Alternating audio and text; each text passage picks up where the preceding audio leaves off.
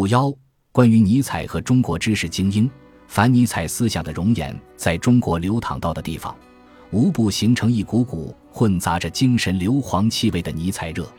生长于中国本土的几乎一切古典思想，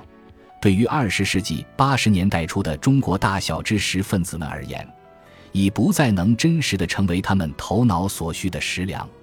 中国人提出了一个渴望提高物质生存水平的口号。将面包摆在中国人的餐桌上，面包者，养主食也。在中国人看来，当时乃高级主食。但中国知识分子们在头脑所需之方面，表露同样的渴望，提出同样的口号，故一边按照从前所配给的精神食谱进行心有不甘的咀嚼，并佯装品咂出了全新滋味的样子。一边将目光向西方大小知识分子丰富的思想菜单上羡慕地瞥将过去，如鲁迅当年因不闻文坛之战教而倍感岑寂，中国那时的大小知识分子无不因头脑的营养不良而低血糖。正是在此种背景下，尼采面包来了，弗洛伊德面包来了，在大小中国知识分子眼里，他们是精白粉面包，似乎还是加了奶油的。与水往低处流相反，福尼熔岩是往中国知识结构高处流去的。撇开浮世不论，单说尼采，唐一鸣当时的大学生居然不知尼采，那么他或他便枉为大学生了。唐一鸣硕士生或博士生在别人热烈的谈论尼采时，自己不能发表一两点见解以证明自己是读过一些尼采的，那么简直等于承认自己落伍了。如果一位大学里的讲师、副教授，教授乃至导师关于尼采和学生之间毫无交流，哪怕是非共同语言的交流，那么仿佛他的知识结构在学生和弟子心目中肯定大成问题了。这乃是一种中国特色的知识分子们的知识追星现象，或曰赶时髦现象。虽不见得是怎么普遍的现象，却委实是相当特别的现象。此现象在文科类大学里。在文化型大小知识分子之间遂成景观，在哲学、文学、文化艺术、社会学乃至人的价值取向和道德观诸方面，尼采的思想水银珠子，闪烁着迷人的光而无孔不入。但是，尼采的思想或曰尼采的哲学，真的那么包罗万象吗？台湾有位诗人叫杨令野，他写过一首很凄美的咏落叶的诗，首句是。我是裸着脉络来的，唱着最后一首秋歌的。捧看一掌血的落叶呀，我将归向我最初萌芽的土地。普遍的中国大小知识分子，其思想冒撞，如诗所咏之落叶，好比剥去了皮肤，裸露着全部的神经，或裸露着全部的神经出国去感受世界，或裸露着全部的神经在本土拥抱外来的圣者。每一次感受，每一次拥抱。都引起剧烈的抽搐般的亢奋，痛并快乐着。当时对于中国大小知识分子影响之久、之广、之深，我以为无有在尼采之上者。而细分析起来，其影响又分为四个阶段，或反过来说，不少中国知识分子借尼采这张西方皮，进行了四次精神的或曰灵魂的蜕变。第一阶段，能动性膨胀时期。主要从尼采那里拿来一厢情愿的改良者的野心，区别只不过是，尼采要改良的是全世界的人类，而中国的知识分子们，尤其文人型知识分子们，恰恰由于文化方面的自卑心理，以惭愧于面对世界发言，而只企图改良同胞了。这其实不能不说，乃是一种积极向上的愿望和姿态，但又注定了是力有不逮之势。因为连鲁迅想完成都未能完成的，连新文化运动和五四都未能达到之目的，当代知识分子们也是难以接近那大志的。一国之民众是怎样的，首先取决于一国之国家性质是怎样的。所谓道不变，人亦不变。所以在这一时期，尼采之改良的冲动体现于中国知识分子们身上。是比尼采那一堆堆散文诗体的意语式的激情更富浪漫色彩的。尼采的浪漫式激情是个人主义的，而当时中国知识分子的浪漫式激情却有着集体主义的性质。第二阶段，能动性退缩时期，由于改良民众力有不逮，改良国家又如纸上空谈，甚至进而变为轻谈，最后仅仅变为一种连自己也相互厌烦的习气。于是，明智的退缩回对自己具有根据地性质的领域，以及生长于来自于的领域。这当然只能退缩到文学。文化或所谓学界的领域，他们某些知识分子，于是又恢复了如鱼得水的自信。那时他们的口头禅是话语权，它并不是一种法律所要赋予人并保证于人的话语的正当权利。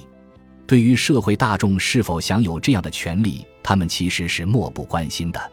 他们所要争夺到的是以他们的话语为神圣话语的特权制高点。这使他们对于自己的同类某时缺少连当局亦有的宽容，经常显得粗暴，心理阴暗而又刁又痞，并且每每对同类使用诛心战术的伎俩，欲置于死地而后快。尼采想象自己是一位新神，要用锤砸出一个由自己的意志支配的新世界。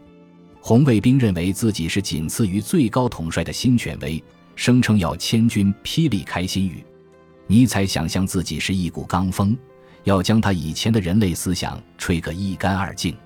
红卫兵形容自己是东风，要万里东风扫残云。是的，他们既像尼采般自大，也像红卫兵般狂傲，甚而有点像盖世太保。他们取代的野心退缩了一下，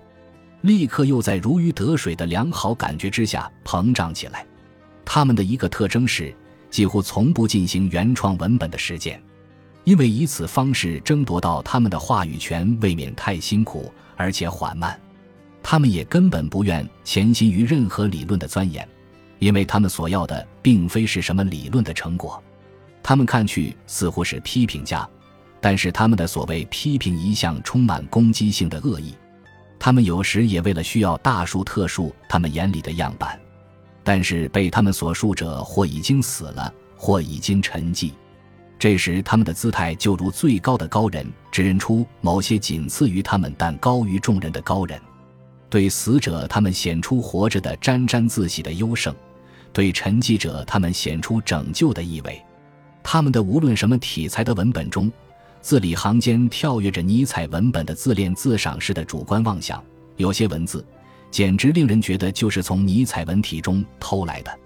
偷来的自高自大，偷来的浮躁激情，偷来的浅薄深刻，以及偷来的极为表演的孤独。那是饱食了尼采面包而从他们精神的胃里隔出的消化不良的思想矮气。其实他们的另一口头禅便是“精英”这一词在报刊上的出现率与后来的浮躁等量齐观。他在他们的文章和语感中。浸足了我们精英的意识汤汁，其方式每以圈点精英而自成精英。既然已是圈点精英之精英，其话语特权当然天经地义、至高无上。于是，文化思想界的精英似乎与商企界的经理一样多起来了。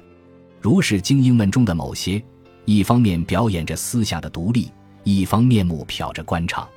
在他们那儿，其实最高的高人。便是最高的高官，一受青睐，其独立的思想随即官化。他们有一种相当杰出的能力，哪怕仅仅揣摩透了官思想的只言片语，便如领悟了真传，于是复应，且仍能特别精英的模样。然而后来有一种比他们所自我想象的那一种作用更巨大的作用，便是商业时代本身的能动性。后者以同样粗暴，甚至以同样刁和痞的方式。在他们还没来得及取代什么的时候，取代没商量的取代了他们，连同他们所梦想的话语特权。于是他们再也无处可以退缩，在最后的根据地萎缩了。第三阶段，能动性萎缩时期。这一时期，中国的尼采弟子们分化为两个极端相反的方面。他们中一部分人竟令人刮目相看的赶快去恭迎商业时代这一位查拉图斯特拉。并双膝其跪捧吻他的袍裾，判若两人的做出他们曾一度所不耻的最最商业的勾当，从而证明了他们与尼采精神的本质的区别。因为尼采虽是狂妄自大的，但在精神上却乎是远离商业游戏的。他们中的另一部分，却真的开始回归自我，在自己的异于精神世界里打坐修行。这一点足以证明他们原本就是具有某种精神追求标准的人，也足以证明他们先前的尼采式的社会角色是发自内心的力图积极作为的一种知识分子的良好愿望，而非哗众取宠、装腔作势的虚假姿态。他们和前一类人从来就没一样过，尽管都曾聚在尼采思想的麾下。对于前一类人，尼采是一张羊老虎皮。披上了，可使他们的狂妄自大和野心看上去很美；而对于他们，尼采是当时从西方飘来的唯一一团新思想的积雨云。他们希望能与之摩擦，产生中国上空的雷电，下一场对中国有益的思想的大雨。只不过，尼采这一团云，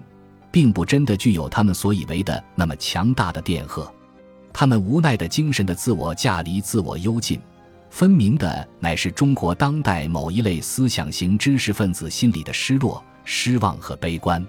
尼采那种仿佛具有无边无际的自我扩张力的思想，在中国进行了一番贵宾式的巡礼之后，吸收了中国思想天空的潮度，湿哒哒的坠于中国当代某一类思想型知识分子的精神山头，在那凝成了与尼采思想恰恰相反的东西。一种中国特色的可称之为厚道家思想的东西，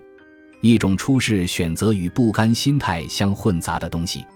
以上三个阶段，即从自我能动性的膨胀到退缩到自我幽禁的过程，也是许多根本不曾亲和过尼采的中国当代大小知识分子的精神录像。尼采思想乃是在特定的历史时期，知识分子头脑中随时会自行生长出来的一种思想。有时它是相对于社会的一剂猛药，有时它是相对于知识分子自身的一种遗传病。本集播放完毕，感谢您的收听，喜欢请订阅加关注，主页有更多精彩内容。